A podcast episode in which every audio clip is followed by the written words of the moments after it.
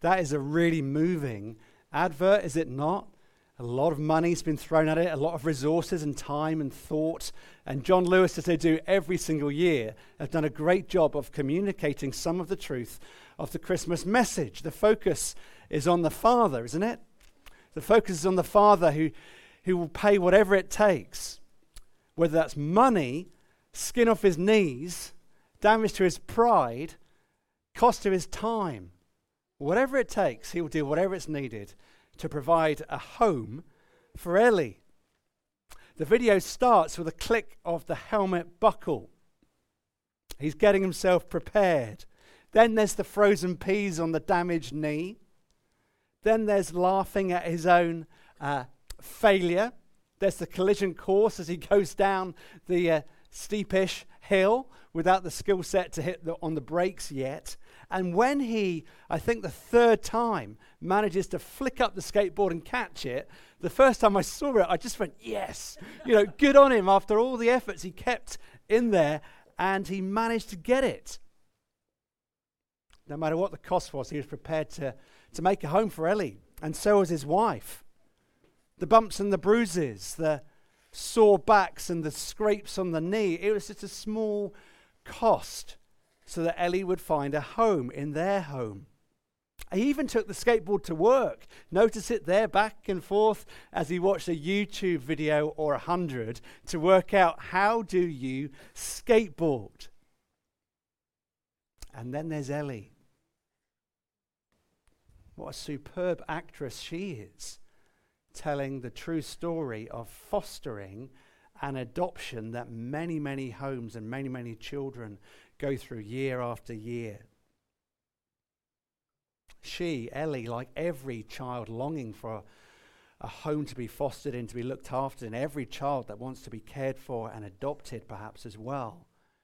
She wanted to, to find a home where the door would be opened and she would be welcomed, where there would be a relationship where she was accepted, where there be hearts that would be open as well, that she would be loved and cared for. What a superb advert. John Lewis do it again and again, year after year. John Lewis, 2022. Well, here's John writing 2,000 years ago. I want you to think about four words with me, just four words that the Apostle John wrote 2,000 years ago, not John Lewis brilliantly created this year. Here's four words that describe to you what Christmas is all about. Four words. Here they are the Word became flesh. That's what Christmas is all about. The Word became flesh. Just in, cra- in case you're, you're not used to Christian things, there are four versions of the Christmas uh, or, or, the account of Jesus' life. Four Gospels. That word just means good news. There's Matthew, then there's Mark, and there's Luke, and there's John. And if you've got a Bible at home or if you Google it, go to Bible Gateway, if you were to look in Matthew or if you were to look in Luke, there's two accounts of the Christmas story. The two accounts of the, the early years of the life of Jesus. But then there's Mark. He doesn't cover the early years. He's writing to a different audience. But then there's John, and John is completely different. Not John Lewis, John the apostle who saw Jesus, who heard his voice, and who wrote an account of Jesus' life. And he says, I'm not going to tell you the account of the birth of Jesus like Matthew and Luke do, but I will tell you what their account means. I won't tell you the account, I won't give you the details. I'm going to go further back and I'm going to tell you what their accounts mean. I'm going to give you the, the compelling arguments. Well, that's not for you and that's not for me. I won't give you a compelling argument about the truth of Christianity, but I will tell you about a compelling person. And I'm going to tell the, the whole story through the lens of the person of Jesus that God sent to the world to rescue it. Now, these four words that tell you about the meaning of Christmas, the Word became flesh. Why would John use a phrase like that? Well, just think, boys and girls, when someone new comes into your class, young adults, when someone comes into your class at college, a little bit older at university or even your workplace or even in your, your street adults, when a new person comes into your, your world, your environment, you might know a little bit about them. Hey, there's a new kid who's coming into our class. Hey, there's a new girl. She's going to be lovely and kind. And by the way, she swims for England. And you want, you want to say, oh, yeah, she got flippers on her feet? How good can she be? Stuff like that. You meet someone new and you hear about them from the neighbors. But until they've heard your voice or until you've heard their words, you don't really know them. How we speak communicates a lot about who we are. Four words about Christmas the Word became flesh. John, who's writing about the meaning of Christmas, says, No one knows who God is unless he makes himself knowable and known.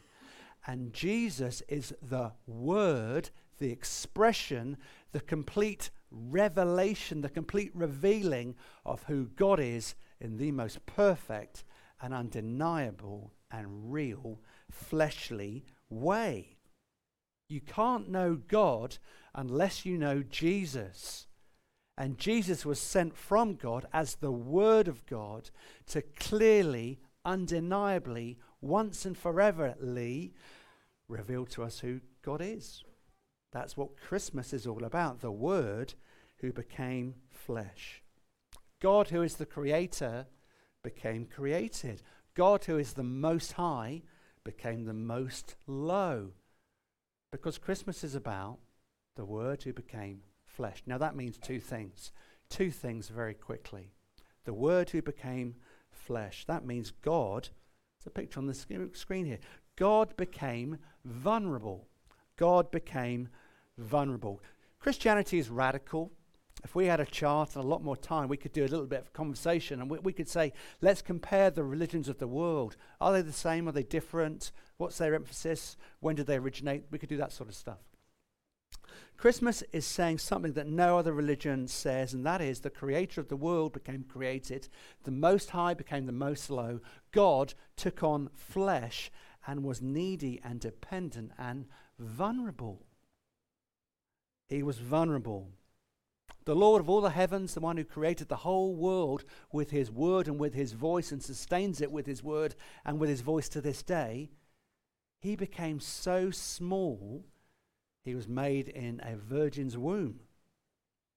He didn't come down just to risk his life. He came down knowing that he would have to give his life. He came down when he heard our cries. He came down when he saw our need and he became vulnerable and weak and needy. Because Christmas is about the Word becoming flesh. Here's the second thing Christmas also shows us that God understands not just what our need is, He understands you. He understands you. The God of all the heavens became fleshly. He had flesh and blood. He had a heartbeat and a, a nervous system. He had hairs on his head and he got splinters in his fingers as he grew up. He knows every weakness and need we had, and yet he was a perfect man. The Bible says he didn't do anything wrong before God. In Bible speak, that's he was without sin. He was never a rebel before God. And that means he knows your every need. He knows what it's like to be you. He knows what it's like to have your fears and troubles and concerns and worries. He knows your needs. He knows everything about you, every fear you have, everything that worries you in the middle of the night. And that's why, in our first reading, a man called Isaiah, who God spoke to 700 years before Jesus was born, said, This Jesus who will come, this Messiah, this King who God will send, he's the wonderful counselor. Now, a wonderful counselor, that's an awfully big statement. That means, well, who's ever been to a counselor? Who's ever gone to someone for help? The best people to go to for help are those who have walked your road, who have faced your struggles, who know the things that you've been through, and yet they've come through them. They haven't just read about it in a book or understood it from a TV program or a lesson. They've walked your road, they've come through the other end, and they are here to help and here to listen and they care. They still carry the scars of the experience that they've been through so that when people talk to them, they understand. The Word became flesh. That means God became vulnerable and needy. God came down because He cares, and God came down because He understands, and He understands you. So Christianity is the only true religion in the whole world that can say, think of hunger, think of lowliness, think of loneliness and homelessness. Think about grief and rejection. Think about betrayal and think about injustice. Think about rejection. Jesus experienced all of that. Have you faced betrayal? So has he. Have you experienced injustice? So did Jesus. Are you poor this Christmas? So was he. Are you lonely? So was he. Are you facing death? So did he. And that means you can go to him because he took on flesh, he became vulnerable, and he understands your needs. Remember the advert? The father does not say to Ellie, Ellie, come in when? Come in when you've taken your shoes off. He doesn't say, come in if. He never said, come in only. He said, hi, Ellie. And he opened the door, and they came in and talked about stickers on the base of a skateboard. Christmas, this Christmas, and every Christmas, because of Jesus, is for everyone. God does not say, come in if only or when you've done this. In Jesus, we see the heart of the Father. We see God's heart. We see in Jesus the door opened. God the Father welcomes us into a new home. In Jesus, God provides for our deepest needs. In Jesus, God adopts us into his family and into a relationship that will satisfy, and only this relationship satisfies the deepest longing of my heart and your heart too. Now, how is that possible? Because four words that explain Christmas the Word became flesh.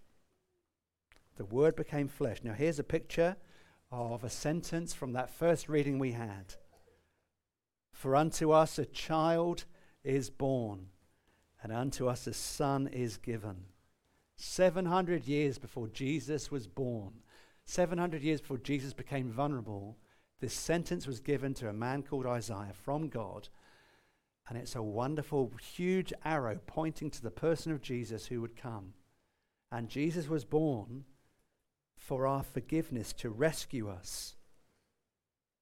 Now, how is that possible? Because in John's gospel, it, that begins with the fact that Jesus became fleshly, it says this The best present, boys and girls, that you can get is not from Argos. It may be from Amazon. But here's the greatest gift you can receive God sends a gift to you, and his person, the person is Jesus, his son. And it says something about his heart. For God so loved the world that he gave his one and only Son, that whoever believes in him shall not perish, but have everlasting life. Now, I'd love to talk to you about that more. I'd love to hear your questions about it as well. On the screen now, you can see this postcard. There's a course starting in January for three weeks. Grab one of these postcards and have a look. There's a little QR code. You can watch a one minute video that just gives you a taste test of what we're going to consider. If that's something that would be helpful to you, why not come and meet uh, with me and, and we can talk about the person of Jesus and the claims that he has. There's nothing free in this world. That's not true. Here's something free. It's on the desk. You can read that sentence that uh, I quoted.